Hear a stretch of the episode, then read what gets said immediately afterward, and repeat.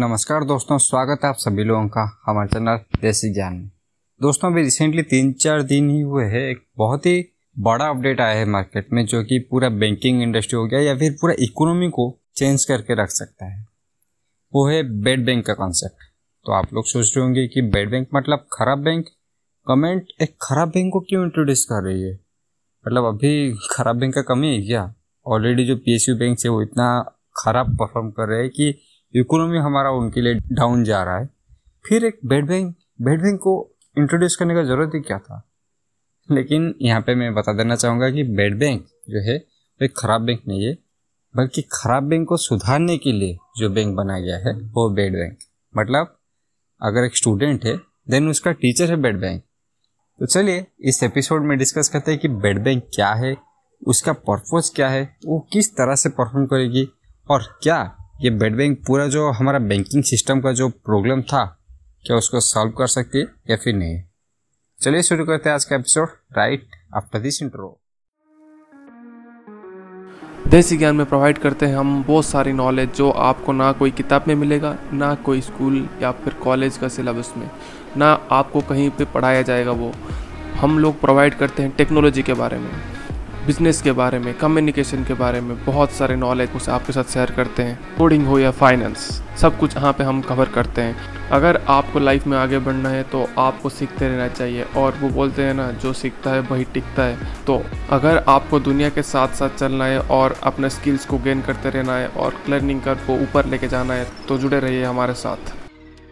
तो bad bank को समझने के लिए हमें ये जानना पड़ेगा कि हमारा जो बैंकिंग सिस्टम है वो किस तरह से काम करता है और उसमें क्या क्या लूपहोल्स है, जिसका फ़ायदा उठाकर नीरव मोदी, विजय माल्या और बाकी सारे जो कुछ इंडस्ट्रियलिस्ट है वो हमारे पैसे लेके भाग जाते हैं और उनके वजह से हमें सफ़र करना पड़ता है। तो बैंक किस तरह से काम करता है मैं ऑलरेडी कुछ एपिसोड्स में, अपने पिछले एपिसोड्स में बता चुका हूँ, लेकिन फिर भी जो लोग उस एपिसोड्स को नहीं सुने उनके लिए बता देता हूँ।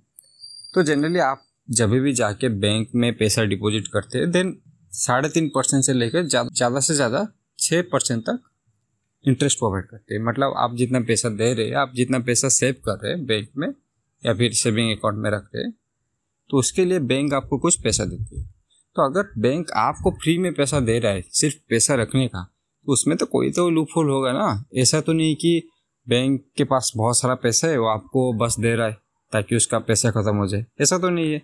तो बैंक उस पैसे को क्या करती है कि जब आप कभी भी लोन लाने के लिए जाते हैं या फिर किसी बड़े इंडस्ट्री बैंक के पास लोन लेने के लिए आती है, देन बैंक उसी पैसे को उसको हायर इंटरेस्ट पे देता है।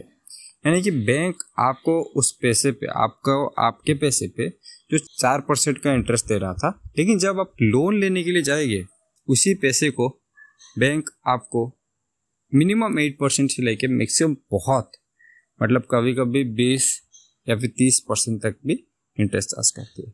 मतलब जब आप बहुत ही शॉर्ट टर्म लोन लेने के लिए जाएंगे तो उसका इंटरेस्ट रेट बहुत ही ज़्यादा होता है। तो ये जो मार्जिन हो जाता है ये होता है बैंक का प्रॉफिट। यानी कि मतलब लेट्स से 12% जो लोन का इंटरेस्ट रेट है माइनस आपको जो सेविंग अकाउंट में इंटरेस्ट मिल रहा है, मतलब 12 माइनस 4, तो 8% बैंक इंटरेस्ट कमाता है या फिर प्रॉफिट कमाता है। लेकिन यहाँ पर प्रॉब्लम क्या आता है कि बैंक का जो एक्चुअली काम है ना वो पैसा देने का नहीं है। पैसा मैं अगर आपको भी दूंगा देन आप पैसा दे सकते हैं, वो काम नहीं है। बैंक का काम है पैसा लौटा के लाना। मतलब हम जनरली अपने कॉलेज लाइफ में या फिर हमारे सर्कल में ये फील किए होंगे कि अगर किसी दोस्त ने आपको पैसा मांगे आप दे सकते हैं पैसा, लेकिन प्रॉब्लम तभी होता है जब वो दोस्त पैसा नहीं लौटाता, आपको मांगना पड़ता है। आपको बहुत बार मांगने के बाद शायद आपको पैसे दे, शायद ना भी दे। तो इसी तरह का प्रॉब्लम कुछ बैंक्स फेस करती है। अगर पैसा आपको दे देता है देन तो कोई प्रॉब्लम नहीं है, लेकिन अगर पैसा कोई नहीं देता देन वो सीधा सीधा आपका लॉस होता है। आपने जो इंटरेस्ट कमाने के लिए जो पैसा दे दिया था लालच में, वो अभी लॉस में हो रहा है, वो आपका पैसा पूरी तरह से डूब गया है।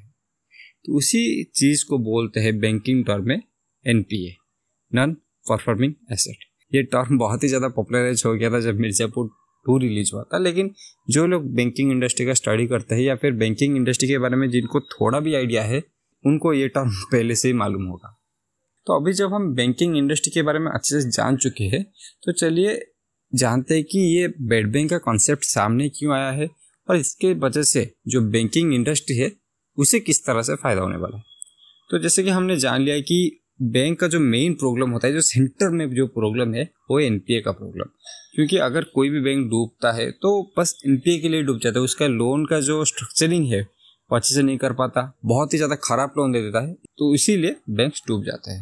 लेकिन बैड बैंक क्या करते हैं, लेट्स से पीएसयू बैंक हो गया, प्राइवेट बैंक हो गया या फिर फॉरेन बैंक हो गया, तो जिनका भी कोई बैड लोन होता है, मतलब एनपीए कभी ज़्यादा हो जाता है और वो टिकट साइज, मतलब जिस आदमी या फिर इंडस्ट्री को उन्होंने लोन दिया है उसका साइज बहुत ही बड़ा हो जाता है, देन बैंक को उसे रिकवर करने में प्रॉब्लम आता है। अगर रिकवर नहीं कर पाते देन बैंक का बहुत ज़्यादा लॉस होता है।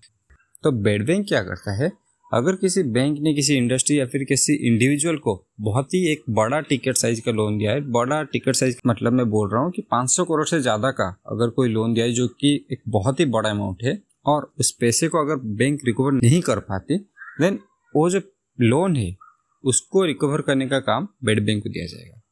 तो बैड बैंक यहाँ पे एक्चुअली क्या करता है कि बैंक का जो प्रॉब्लम था वो खुद के कंधों पर ले जाती है और उसे सॉल्व करके कुछ अपना कमीशन रख के या फिर अपना जो चार्जेस रख के बाकी जो वैल्यू था उसका वो बैंक के लौटाने का ट्राई करते हैं। जब तो ये कुछ इस तरह से काम करता है।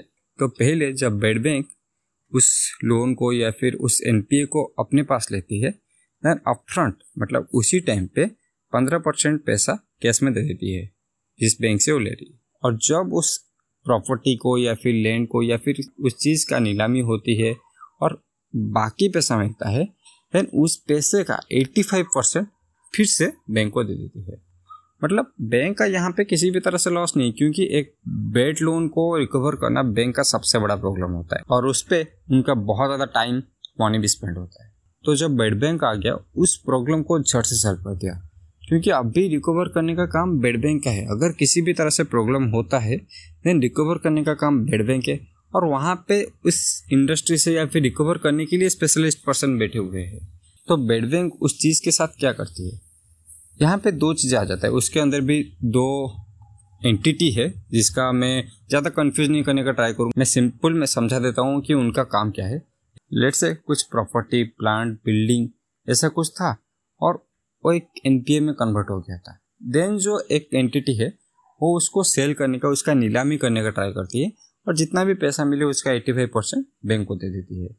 दूसरा जो एंटिटी है वो एक ज़बरदस्ती करने वाला एंटिटी मुझे लगता है कि वो आपके ऊपर प्रेशर डाल के आपसे किसी भी तरीके से उस लोन को रिपेमेंट कराती है, मतलब उस लोन को वापस लेके आती है। तो इस दो तरह का, एक होता है सेल करने का, एक होता है लोन को रिकवर करने का, ये दो तरह का एंटिटी को लेके बैड बैंक बनाया गया है। तो अभी लास्ट टॉपिक पे आ जाते हैं कि ये जो बैड बैंक बना है इससे क्या हमारे जो बैंकिंग इंडस्ट्री का प्रॉब्लम पूरी तरीके से सॉल्व हो जाएगा या फिर ये पूरी तरह से क्या एफिशिएंट है, क्योंकि अभी भी बैंक उस चीज़ को नीलाम करने का ट्राई कर रहे थे लेकिन हो नहीं पा रहा था क्योंकि उस प्रॉपर्टी का वैल्यू नहीं है। तो बैड बैंक क्या उसको सक्सेसफुली कर पाएगी? तो एक्चुअली अगर इस चीज़ के बारे में बात करेंगे लेकिन उसका कोई फुल प्रूफ रिकॉर्ड नहीं है। मतलब बैड बैंक का जो कॉन्सेप्ट है अभी भी पेपर में है, हाँ बहुत ही जल्दी इम्प्लीमेंट होने वाला है, लेकिन उसका आज तक कभी रियल इम्प्लीमेंटेशन हमें देखा नहीं है। किस तरह से काम करती है ब्यूरोक्रेसी और हमारे पॉलिटिशियंस का उसके ऊपर क्या इफेक्ट रहता है, ये सारा चीज़ देखने वाला बात होगा। लेकिन ये एक बात तो श्योर है कि इसके वजह से जो बैंक का प्रॉब्लम था उसका कुछ हद तक हल हो जाएगा। हाँ पूरी तरह से होगा कि नहीं ये बैड बैंक जब अप्लाई होगा, मतलब 5 साल बाद पता चलेगा जब बैड बैंक अच्छी तरह से काम करने लगेगा। लेकिन ये तो श्योर है कि बैंक का जो प्रॉब्लम था या फिर एफिशिएंसी का जो प्रॉब्लम था, क्योंकि उनका ज़्यादातर जो वर्कफोर्स होता है वो लोन को रिकवर करने के लिए इतना ज़्यादा परेशान रहता है कि वो बाकी के बैंक फंक्शंस के ऊपर अच्छे से काम नहीं कर पाते। तो अभी वो लोग फोकस करके इसके ऊपर काम करेंगे ना कि उस लोन को रिकवर करने पर। तो इसके वजह से बैंक को अपने एफिशिएंसी बढ़ाने में या फिर इम्प्रूव करने में खुद के सर्विस को बहुत ज़्यादा आसानी होगा।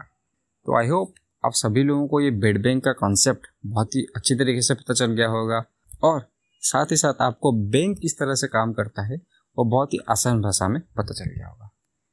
तो आज के लिए इतना ही। अगर आपको हमारा एपिसोड पसंद आया है देन प्लीज़ लाइक कीजिए और हमारे चैनल को सब्सक्राइब कीजिए। तो इसी के साथ आज का एपिसोड ख़त्म करते हैं। धन्यवाद।